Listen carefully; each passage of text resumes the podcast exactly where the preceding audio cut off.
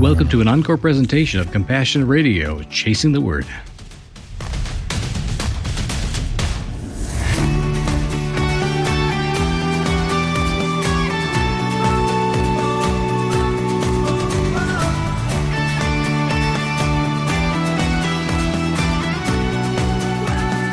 It's Monday, and that means it's time for Chasing the Word on Compassion Radio. Sandi, welcome back to the microphone. Hi, it's good to be here. We're recording this during a pretty heavy week. We've just come out of the first round of funerals from the massacre in Nashville. Dear friends of ours are anchored in that church, and so we felt that connection deeply this week. And Monday was coming up where it's time to get back to the Psalms of David, and so many of David's Psalms seem to focus on what would be a lament in modern language. But there was something deeper and more raw and more expectant about the Psalms of David than just lament sometimes. The one we chose for this week, especially for the situation that we find ourselves in as a nation and for us as a family, we'll explain that later today, is Psalm 142. I guess we felt like it was important to focus on a psalm of lament. We've done them before, Yeah. but especially this week with so much heaviness in our uh, country and so much reason for lament. The lament, Psalm 142, is an individual lament of David.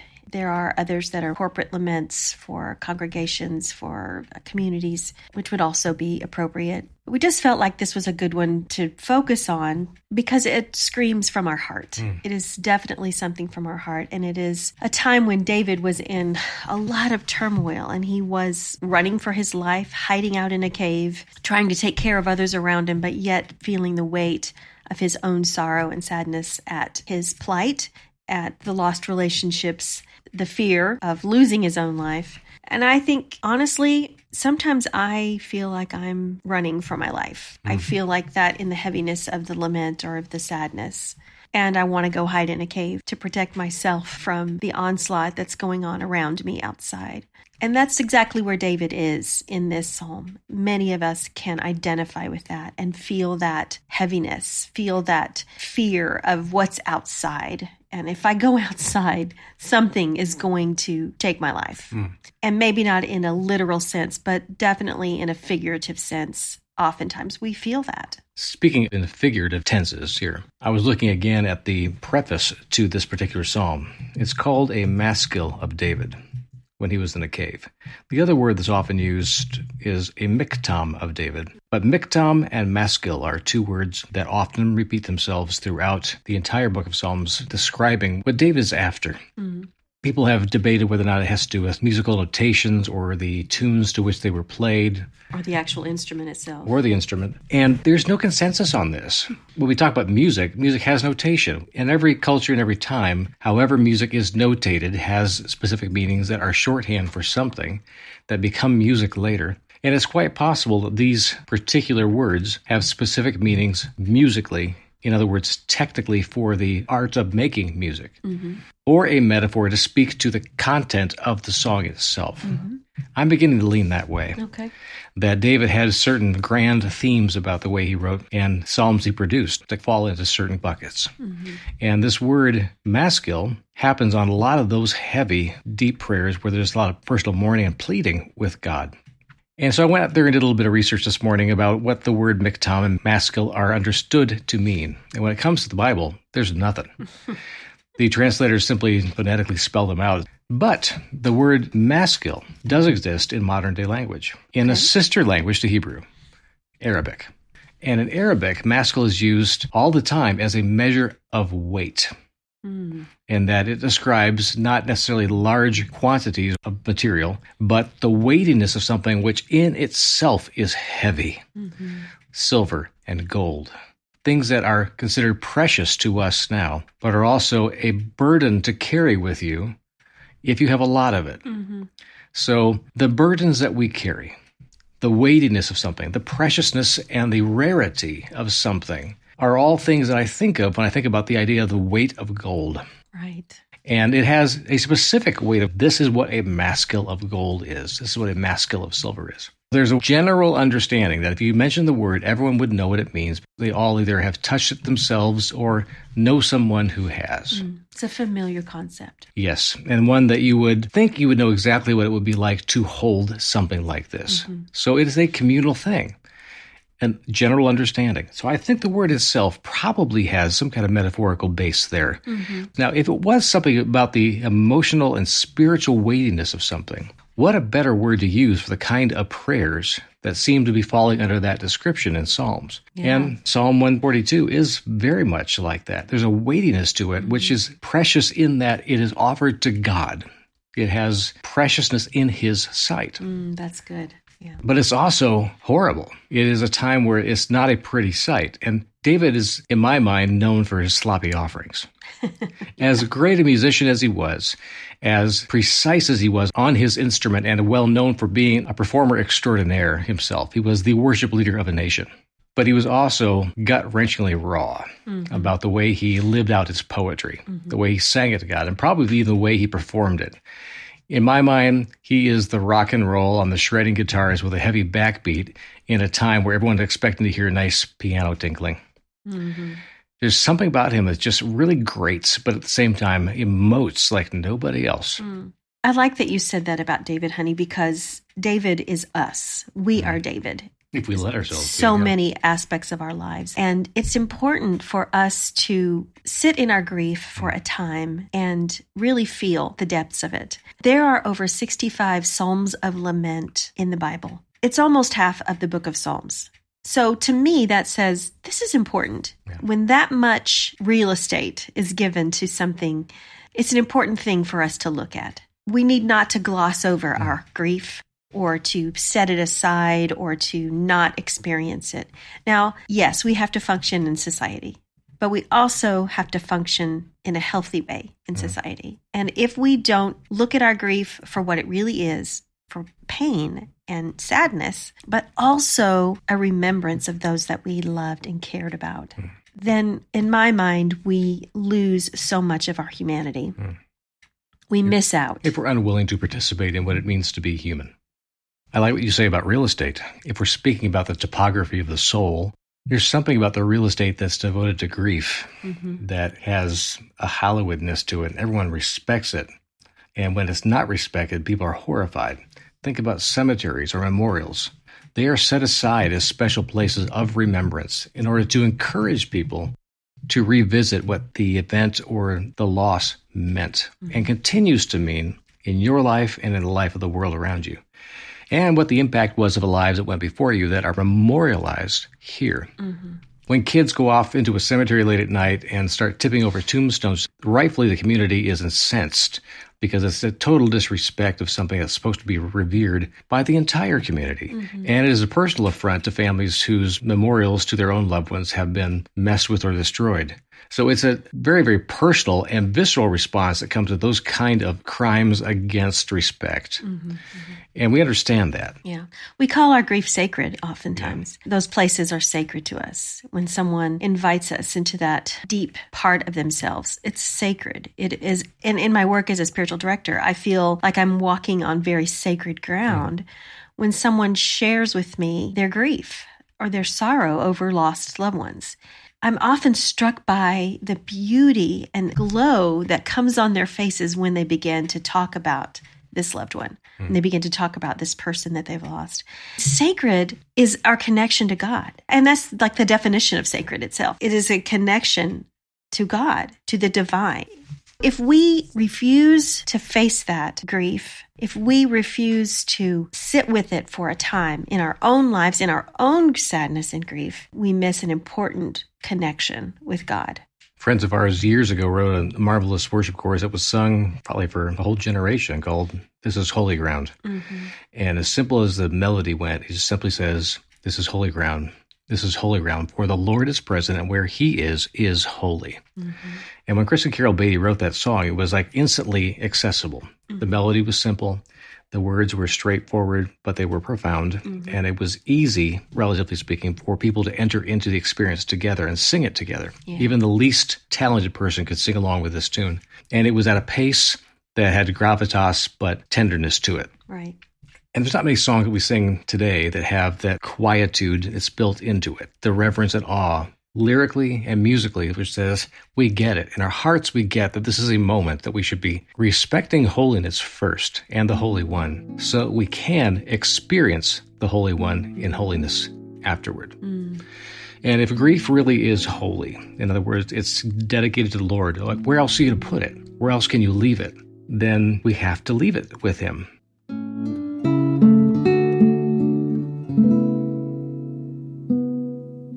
Compassion Radio will continue to keep bringing you encouragement from the Word, inspiring stories from the front lines of faith, and awesome opportunities to make a difference for the kingdom around the world. But we need your help right now to continue doing just that. Please take a moment today to consider how you might help us to accomplish our unique media ministry and mission. Remember, friends, Compassion Radio is always a coalition of the willing. Are you willing to help get out God's good news stories of the kingdom really living the gospel in the 21st century? Oh, I hope so. Thank you, friends, for standing with Compassion Radio during these times of great change to our normal life. Of course, there's nothing normal about our situation, but there's also nothing normal about the kind of faith and power we find in Jesus. Just visit our website, compassionradio.com, or call our toll free order line, 1 800 868 2478. And note our new mailing address, which is P.O. Box 77160, Corona, California 92877. Again, that's Box 77160, Corona, California 92877. Reach out to us whatever way works for you. And now, back to our discussion.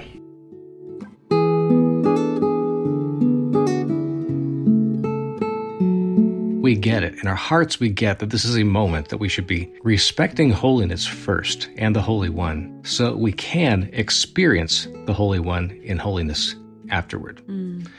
And if grief really is holy, in other words, it's dedicated to the Lord, where else are you to put it? Where else can you leave it?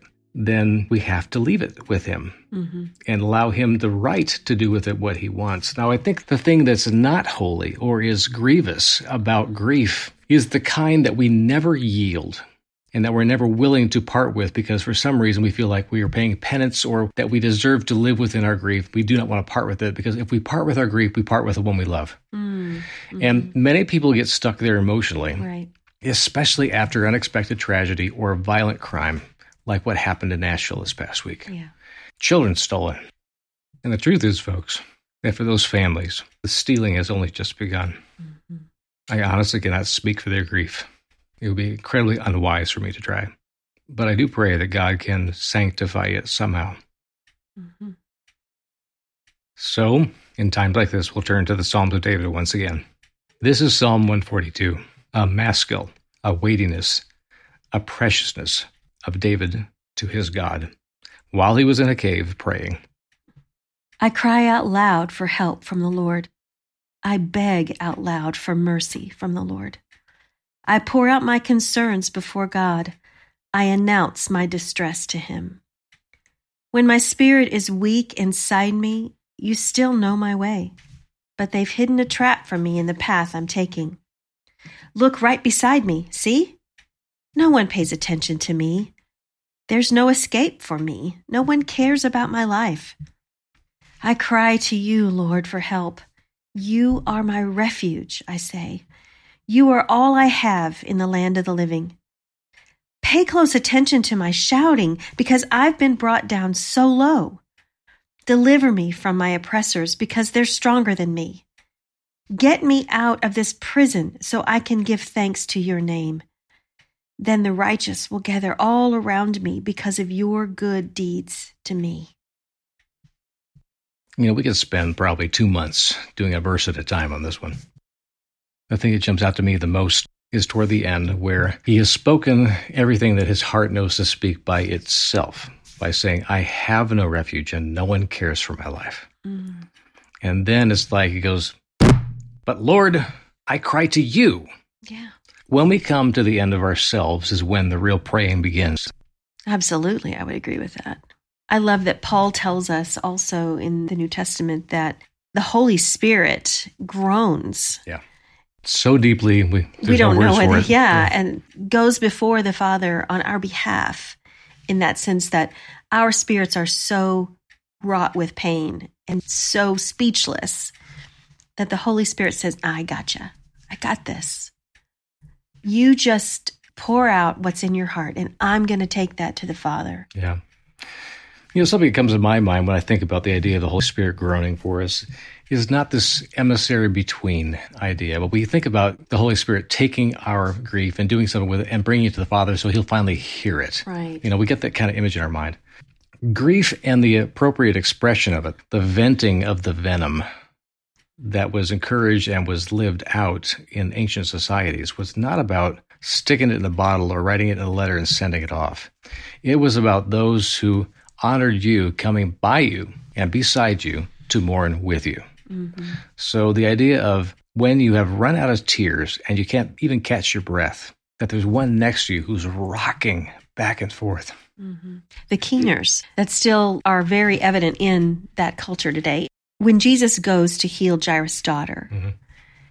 he gets to the house and there are the women wailing and keening keening is that high pitch. Your throat is so tight you can barely get the air out, but all I can do is whistle practically. That's, yeah. that's a keen. Yeah. And there are birds like pipers and kingfishers and stuff along the ocean shore that would keen and pip and peel in ways that reminded people of the mourning that comes at the worst times of their lives. Mm-hmm.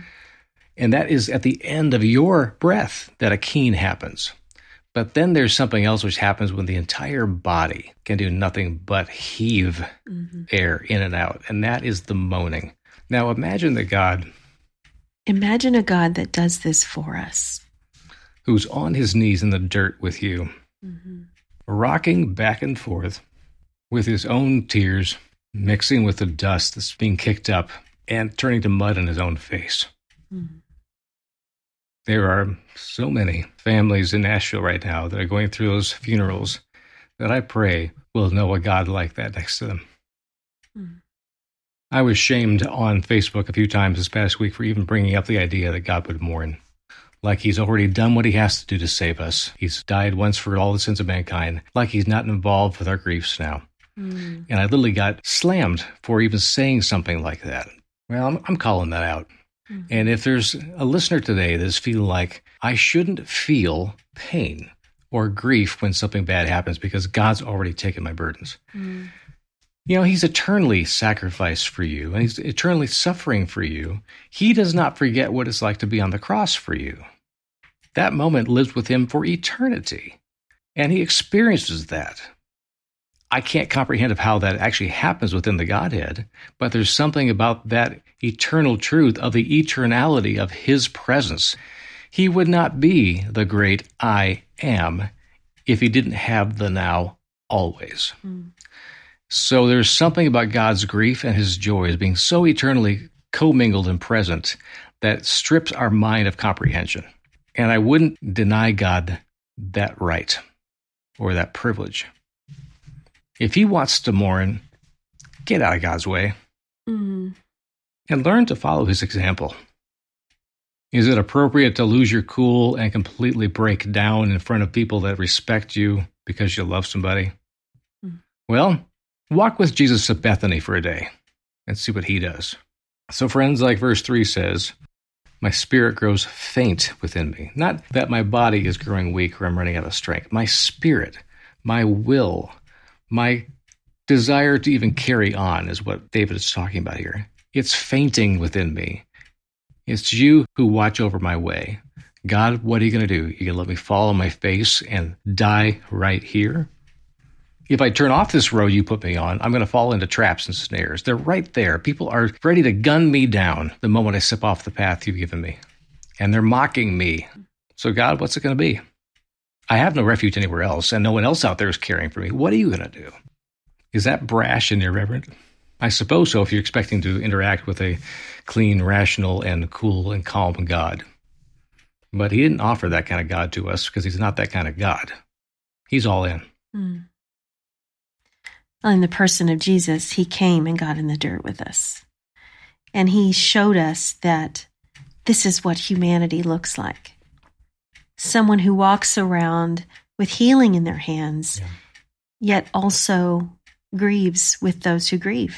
Lets the grief pierce him. Yeah, yeah. We got more to unpack on this particular Psalm 142 in next week's program. And an ending note, I would just simply say that as we're recording this, this is a somber anniversary for our family. Today, March 31st in 2020, when we lost my mother in law and my wife's mother to complications of something that looks very much like COVID, though was never diagnosed as such. And we're still grieving that. Mm. But we're at a point too where the memorial process has begun. We're beginning to allow ourselves to remember and to allow ourselves to be in this day and to celebrate the ways that the family came together in beautiful ministry to her in those hours and days beforehand. And we will. We'll spend time today remembering that. And tomorrow will be a new day as I hope it is for many of you who are probably unwantingly reliving some grave griefs and tragedies in your own life because of the news this past week, and praying that other families don't have to go what these families are going through again. So pray your lament or your own sorrows, and don't worry about what other people might think about inhabiting your grief as you need to, as God allows you to, as God encourages you to. Mm-hmm. And remember that your grief can be, should be, is a offering to a living God because he knows what it is to carry the burden of grief. He'll carry yours too. That's not to say you kiss it goodbye forever and it never comes back to see you again. It's just that it's not going to take you down because you know your God's strong enough to hold it and you up. Yes, He knows your pathway. So may your God meet you on the path. May He not allow you to stumble off the path and fall into the traps and snares of the evil one or people who don't respect the way God actually mourns. And may you be brave to approach a God who does not shame you for your grief. We'll see you tomorrow on the next Compassion Radio.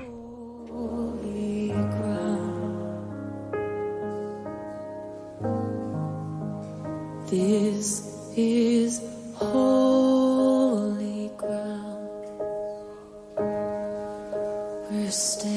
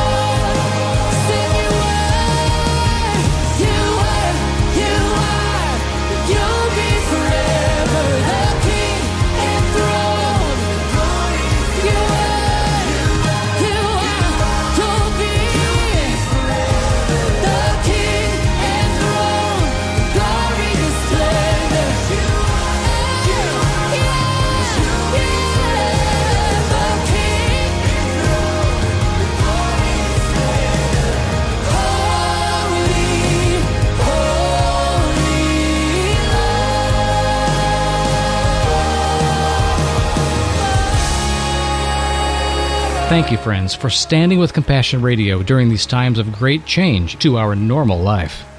Of course, there's nothing normal about our situation, but there's also nothing normal about the kind of faith and power we find in Jesus. Just visit our website, compassionradio.com, or call our toll free order line, 1 800 868 2478.